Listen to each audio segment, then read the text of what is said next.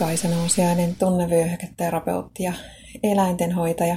Teen ihmisille tunnevyöhyketerapiahoitoja ja mentaalista valmennusta ja eläimille, pääsääntöisesti koirille, kehohoitoja mun Helsingin Kumpulan toimitilassa.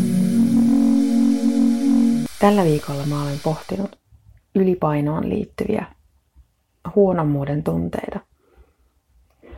Aamulenkillä tänään keksin, että juu, siellä ne hylkäämisen pelot varmastikin on taustalla, että ajatuskulku tai tunnekulku voisi olla se, että jos paino nousee, vaikkei siis haluaisi eikä se ole terveydelle hyväksi, että paino nousee, siitä tulee huono omatunto ja huonomuuden tunteita sitä ajatellen, että toisilla ei käy samalla tavalla, että toiset onnistuu pysymään hoikkina tai ehkä jopa pudottamaan sitä painoa, mikä itselläkin olisi tavoitteena. Ja koska toiset on ikään kuin parempia kuin itse, tulee syyllisyys ja huono omatunto siitä, että ei ole itse yhtä hyvä. Ja sitä kautta ajatus siitä, että toisten silmissä on huono, koska ei pysty pitämään niin sanotusti itseään kurissa ja se painokäyrä lähti taas ylöspäin. Ja se taas juontaa siihen ajatukseen, että jos toisten mielestä mä olen huono, enkä yhtä hyvä kuin muut, niin silloinhan niillä on mun näkökulmasta syy hylätä, eli sulkea pois yhteisöstä tai olla puhumatta tai, tai ihan vaan ajatella hiljaa mielessään, että, että en mä tollaisen ihmisen kanssa halua olla tekemisissä. En tiedä, tunnistatko itsessäsi, jos olet oman ylipainon kanssa kamppailut, niin tällaista ajatuskulkua.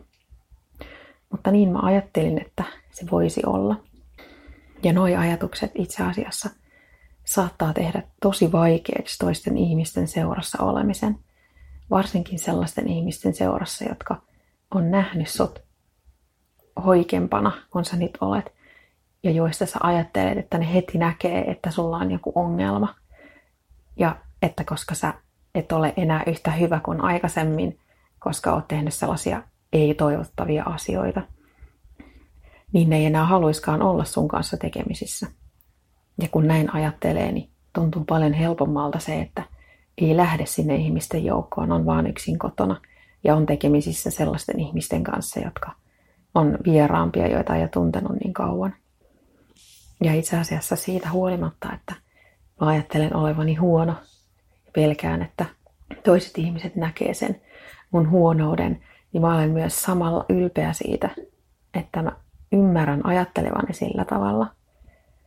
Ja että kaikki oivallukset omasta itsestä, omasta tunneelämästä, omasta logiikasta ja ajatuskulusta on arvokkaita, koska ne auttaa tuntemaan itseä paremmin ja mitä paremmin itsensä tuntee, sitä helpompaa on itsensä kanssa toimia. Ja sitä helpompaa, mitä itsensä kanssa on toimia, sitä helpompi on toimia toisten kanssa.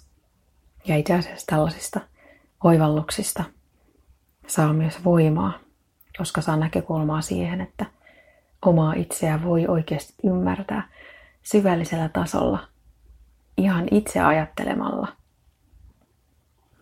ja keskittymällä siihen, että mikä itselle on tärkeää ja mihin suuntaan haluaa mennä, mitkä on ne omat tavoitteet.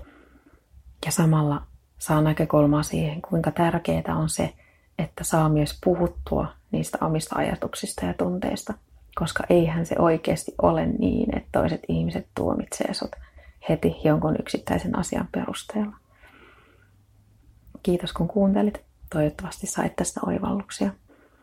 Voit myös käydä lukemassa viikoittaisia tekstejä aina perjantaisin julkaisen mirakura.fi sivustolla.